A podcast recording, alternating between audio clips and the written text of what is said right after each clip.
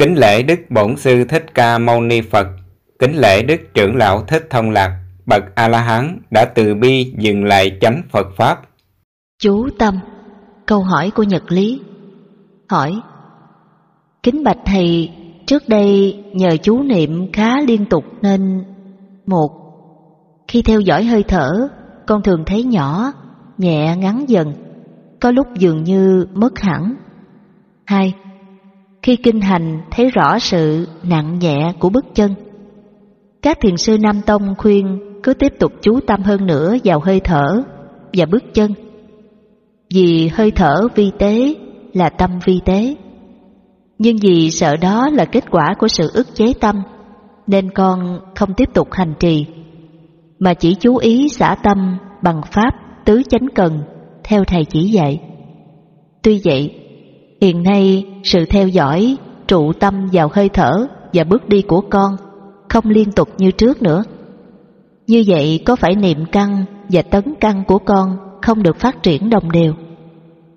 Đáp Trước khi con chưa biết pháp tu hành xả tâm Nên theo phương pháp tu hành ức chế tâm Vì pháp ức chế tâm dễ tu tập hơn pháp xả tâm Tại sao vậy? Tại vì chỉ tu tập có một đối tượng duy nhất để cột tâm vào đó Ví dụ như hơi thở hoặc đi kinh hành Nhờ đối tượng đó mà tâm bị ức chế nên vọng tưởng không sanh.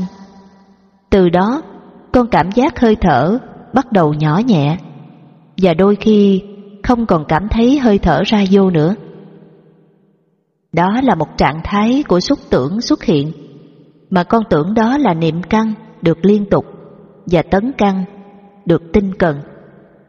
Nếu trên đà này tiến tu thì con sẽ không khỏi giống như các sư Nam Tông, ôm các định tướng tưởng mà chẳng giải quyết được sanh, già, bệnh, chết.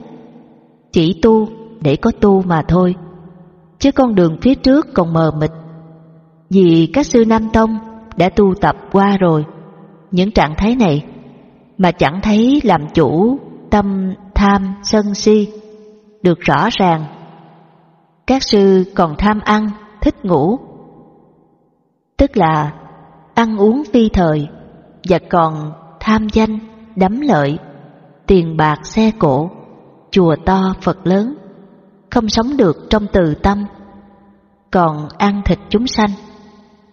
Cơ thể mập khỏe, chứng tỏ các sư còn có nhiều tâm dục.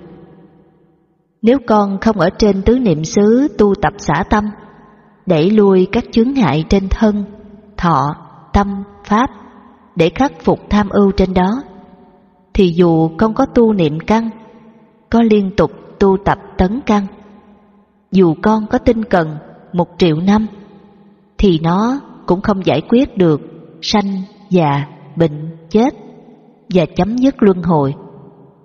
Vì lối tu tập này đã đi sai hướng giải thoát rồi. Pháp xả tâm chỉ có trên tứ niệm xứ, thỉnh thoảng tu tập định thỉnh thoảng tu tập quán và thỉnh thoảng tu tập xả. Đừng nên chuyên rồng một thứ nào cả. Như trong kinh Đức Phật đã dạy, tỳ kheo siêng tu tập tăng thượng tâm.